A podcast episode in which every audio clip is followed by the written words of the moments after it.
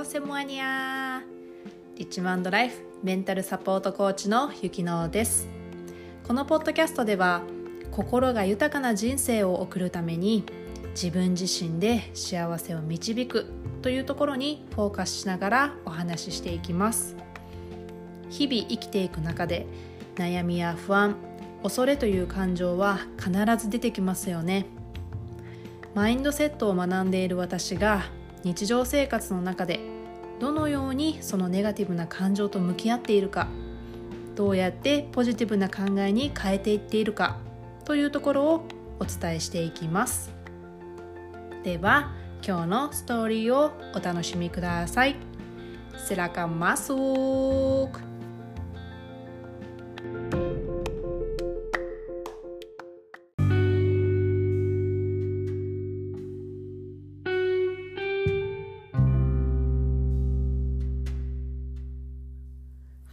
皆さんこんにちは、えー、実は今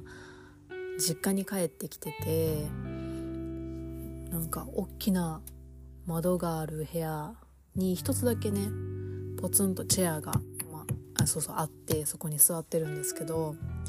このチェアに座るのがも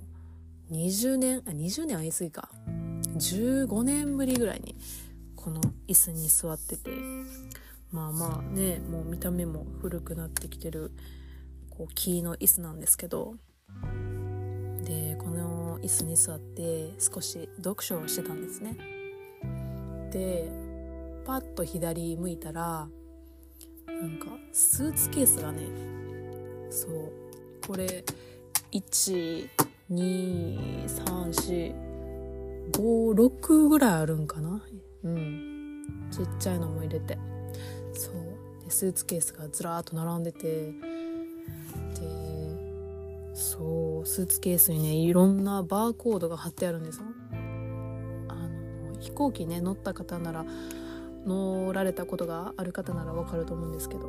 荷物預ける時にこうね貼られますよね。バーコードみたいな。それを取らずにですねなんか置いてるスーツケースが一番手前にあって。これどこやらん？グアム。インチョンあこれあれやね。韓国シンガポール。これアメリカ。ロサンゼルス。ホノルルハワイ。ベトナム。あタイランド。タイ。あとマレーマレーシア。ぐらいかなここは。うん。貼ってて。ねこれ本当は取らないといけないやつなんですけど。取ってないんですねこれ。そうそうそう。なんか私自身そうですね海外旅行まあいろんな国行けましたけど1415カ国ぐらいは行ってて。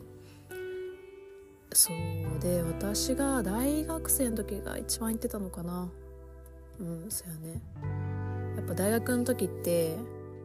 まあ忙しいっちゃ忙しいんですけどこうバイトやったりサークル入ったりなんか私は外でダンスも習ってたのでそうそうそう。大学生に大学生でも忙しいのは忙しいですよね。でもその時間をこうコントロールすることはできたので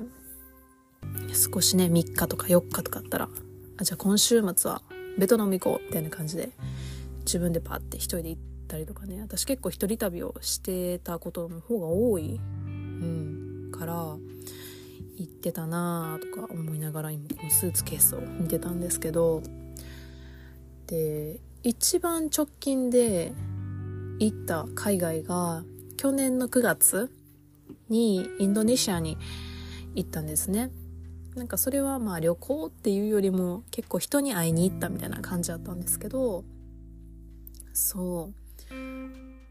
ね前のエピソード前のストーリーでもインドネシアと私のこうゆかりについてっていうのをあの話したと思うんですけど、ね、また詳しい内容はまた後日お話しできればなと思ってますが、はい、で結構何ですかね私にとって海外旅行はその特別なもんでもなくなっててどっちかというとこう趣味みたいな感覚、もう学生の時なんか本当に1年に4カ国ぐらい行ってたんじゃないかな多い時で。うん、でなんか行ってる国が結構東南アジアが多いんですよね。でやっぱり近いっていうのと安いっていうので選んでたのはもちろんあるけれどもでも一番のその大きな理由としては結構私冬にダダダって言ってたんですけど日本が冬の時にねだからその寒いのが嫌でそうもう夏大好き人間なんでそうだから冬にその東南アジアとかそのあったかい国に行ってたなあとかなんかいろいろ思い返してました。だから本当に寒い雪国みたいなのは行ったことあカナダぐらいか。もうカナダ留学で行ってたのでそうそれぐらいも他は全部暑い国ですよね。フィジーに行ったりとかもしたし。そうそう。オーストラリア行ったのも夏だったね。そう。だから海外でこうコート着るとかもうほぼなかった気がしますね。あと夏だとね結構その荷物持っていく荷物も少なくて済むし。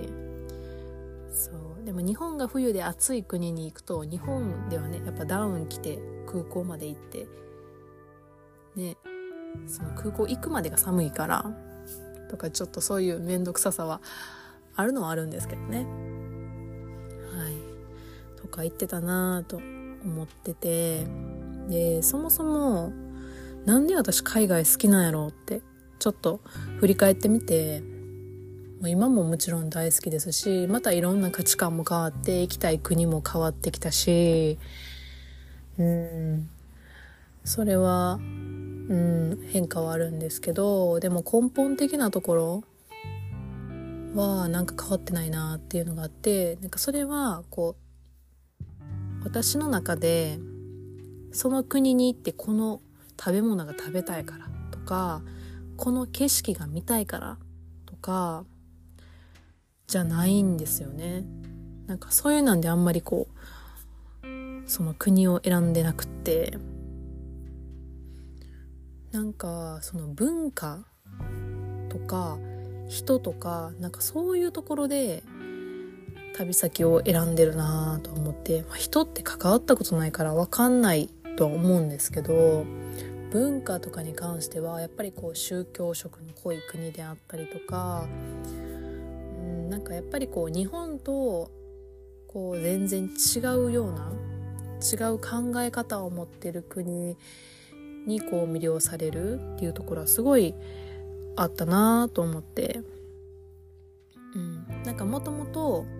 アメリカがめっちゃ好きでアメリカ結構行ってるんですよ。うん、行っててでもいつもこうロサンゼルスとかちょなんていうんですかねこうキラキラしたところに行ってて、まあ、昔そういうのが好きやったんでね。キラキラしてるの好きやったんで。でダンスもやっててこうヒップホップカルチャーとかうんなんかそういうのも大好きでしたし。でそういうところばっかり見てたけども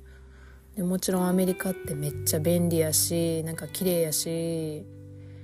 なんて言うんだろうこう食べ物とかもねこうすごくヘルシーなものが多かったりとかオーガニックのものが、ね、普通にあったりとかそういうのですっごいこうあ自分に適してるなとかこうヨガがねなんて言うんだろう。もう普通にいろんなとこで行われたりとかやっぱうんこう自由というかねやっぱ自己主張の国だと思うので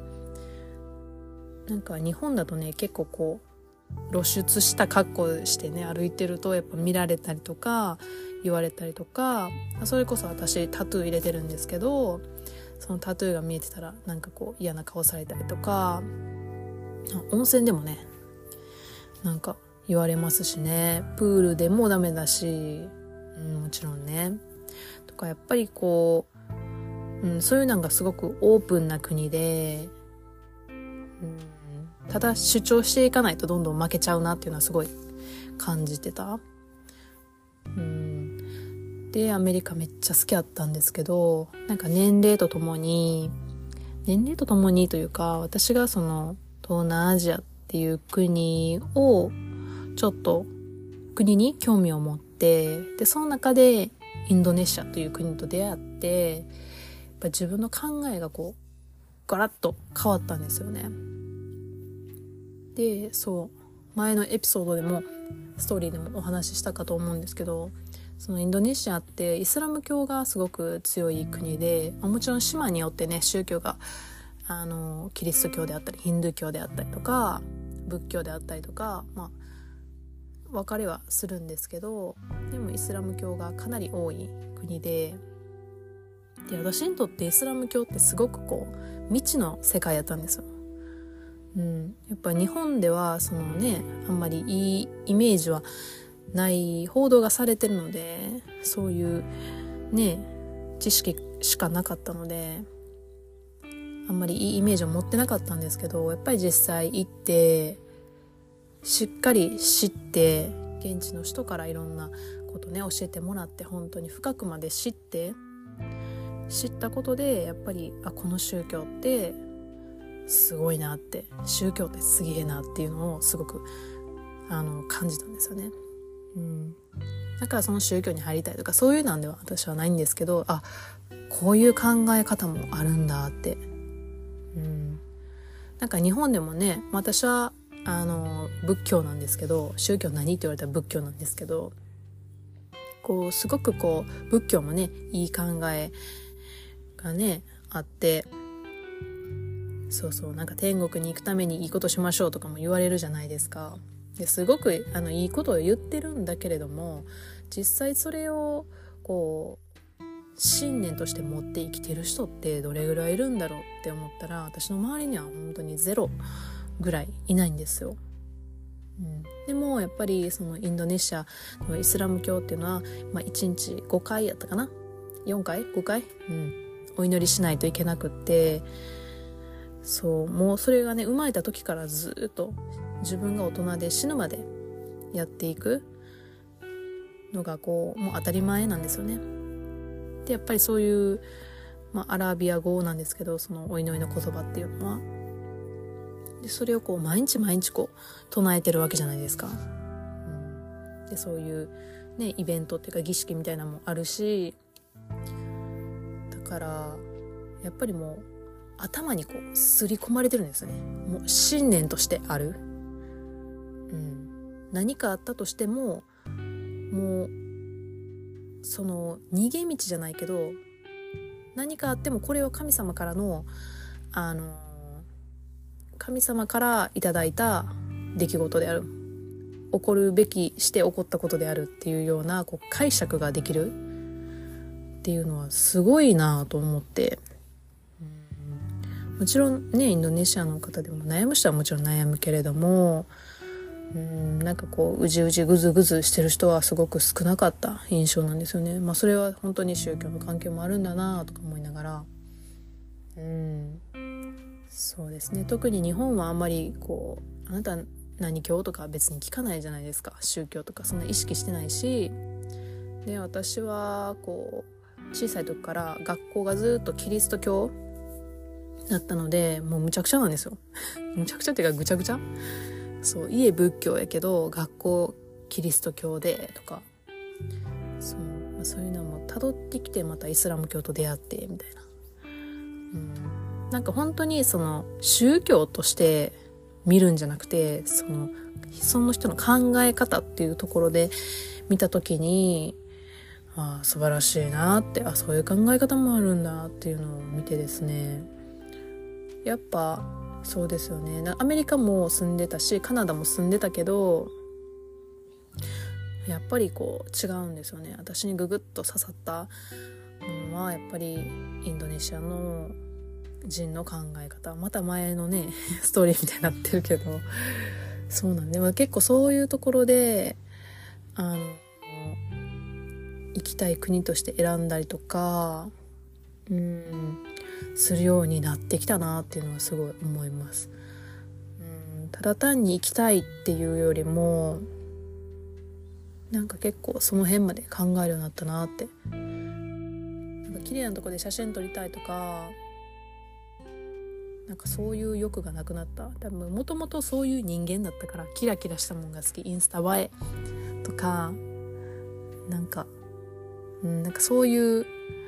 人間だったからこそ今そう思える。もっと奥深くまで知って文化まで知ってとか思えるようになったなあっていうのをなんか考えてました。このスーツケースを見ながら。青赤グレー黒白黒。12345 6うんですよね。そうそうそう。まあ今ね実家に帰ってきているので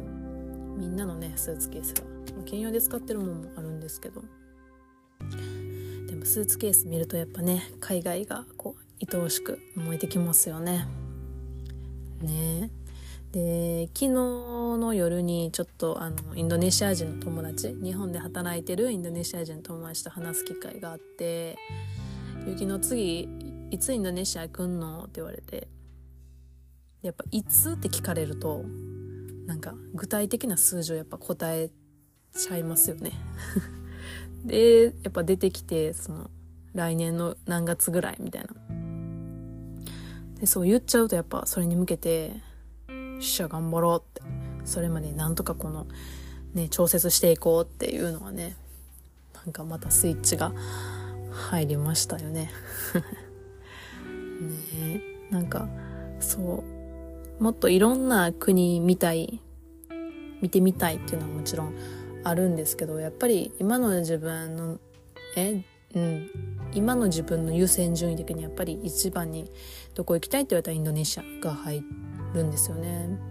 で本当にやっぱりそのインドネシアで頑張って働いてる友達もたくさんいるのでそういう人たちに会ってまたインスピレーションもらってまた自分高めてまたつながり作ってとかね。本当に。もうみんなの考え方とかすごく私は興味があってみんなどういうマインドでやってるんだろう。私自身やっぱりずっとマインドセットやったりアファメーションで自分にこうポジティブな言葉をかけて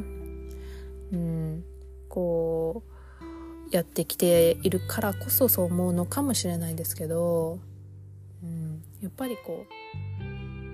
そうですよね。すごく気になる。やっぱり環境ってすごくその人に影響してくると思うんですよね、うん、どこに住んでるかもそうだし誰と住んでるかもそうだし、うん、その住んでる環境でみんなどういう考え方になっていってるんだろうってすごく興味がありますよね、うん、日本にいたらあんまり変わんないというかそれほど差はないけれどもやっぱり海外でね活躍されてる方のお話を聞くと本当に全然なんか考えもしないようなことが出てきたりもするのでそこは私にとってすっごく面白いしまたこう自分でねこう自分なりに考えてたことにそのプラスアルファ入ることでもっといいね考え方ができるようになってくるだろうしそうそうそう。でも本当に気をつけなければいけないのは他の人の意見を聞きすぎて自分がどうあるべきだったかをが分からなくなってしまう。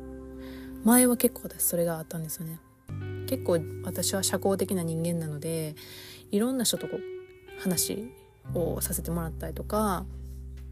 する中で前は本当に吸収だけだったのであこの人の意見もいいなあの人の意見もいいなあれもあれもあれもバーンですよね。自分が何がしたいのかどういう人間になりたいのかっていうのが分からなくなったんですよね。だからそれは本当に気をつけないといけなくってやっぱりある程度自分の軸というか芯があっての他人の意見を聞いてでそれをしっかりむしゃむしゃと、はい、噛み砕いて解釈してその一部を自分の中に取り入れるぐらいのもう0.0001ぐらいを取り入れるぐらいの気持ちで今はね入れるようになったんですけどやっぱりここに来るまではすごく道のりが長かったです。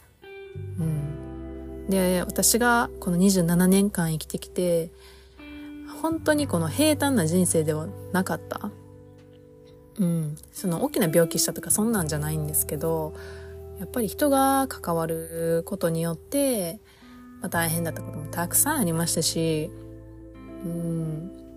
あんまりその揉めるような対ね、揉めるとかね喧嘩とかそういうのはなかったんですけど自分がうまいこと言ってるなって思っててももう知らん間にこうぐちゃぐちゃにももみ消されるとかね。なんて言ったらいいんだろう。まあ思いもよらん出来事が起きるっていうことですよね。うん、そうなんですよね。でなんかインスタグラムの方で私の人生グラフみたいなのを投稿したことがあってあれ何月ぐらいやったかな？9月ぐらいやったかな？夏終わりぐらいだったと思うんですけどそうなんか10代はね本当にこううまくいってた。もちろんこう波はあったけれどもまあ順調よく乗り越えていったんですけどその、まあ、市中水明っていうのがあってその中で空母っていうこうあまりいい時期でない時が私は252627かかるかかからないかみたいな感じで言われててそれは、ね、どどの人に見てもらってもそれはもう決まってるんですよね。で本当にその2526あたりがもうむちゃくちゃでどんだけ自分がまっすぐ進んでても潰されるんですよ周りに。うん、でもそれは自分が引き寄せてたっていうことももちろんあるんですけどそうぐちゃぐちゃなって本当に多分もう一回ぐらいに私人生の中でこういうのがあると思うんですけど、うん、もう落とされまくってで今やっとこう這い上がってるというかね、うん、戻ってきてる最中なんですけれども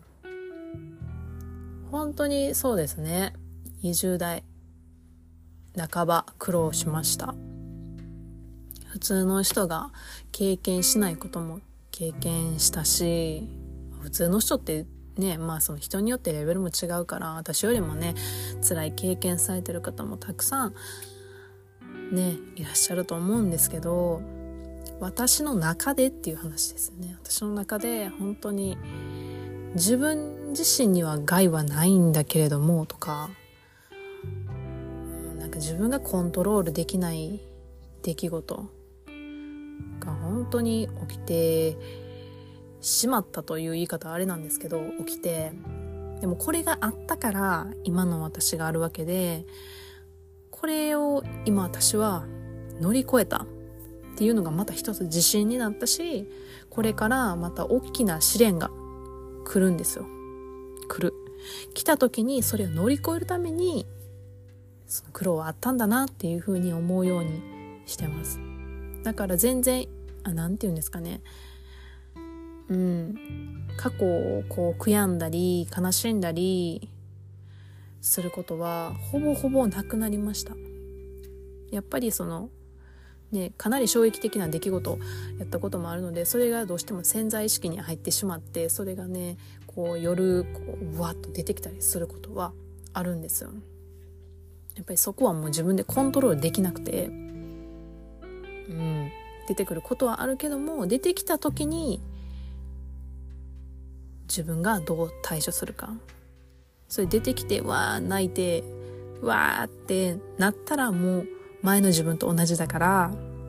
その気持ちが出てきた時に自分がこうどういう理解をしていくか。どういう解釈をしていくかっていうのをね今すごくこうトレーニングしています。はい、でこのマインドセットっていうのもね本当にどうやってやってったらいいのかっていうのもね、まあ、ちょこちょこお話はしてるんですけどそれを具体的にもっと出してって皆さんにお伝えもっと分かりやすくねお伝えしていければなと思います。はい。なんか海外の話からまたぶっ飛んじゃいましたけど。はい。今日はちょっとね隣にねスーツケースさんがいたので海外のお話をさせていただきました。皆さんはねどんな国に行かれたことがあるでしょうか？また是非ですねインスタグラムのメッセージメッセージやってメッセージ？でもね是非教えていただけたらとっても嬉しいです。はいいつも聞いてくださってる方本当にありがとうございます。もう感謝の気持ちでいっぱいです。本当にねまあこの話もねまた長くなっちゃうのであ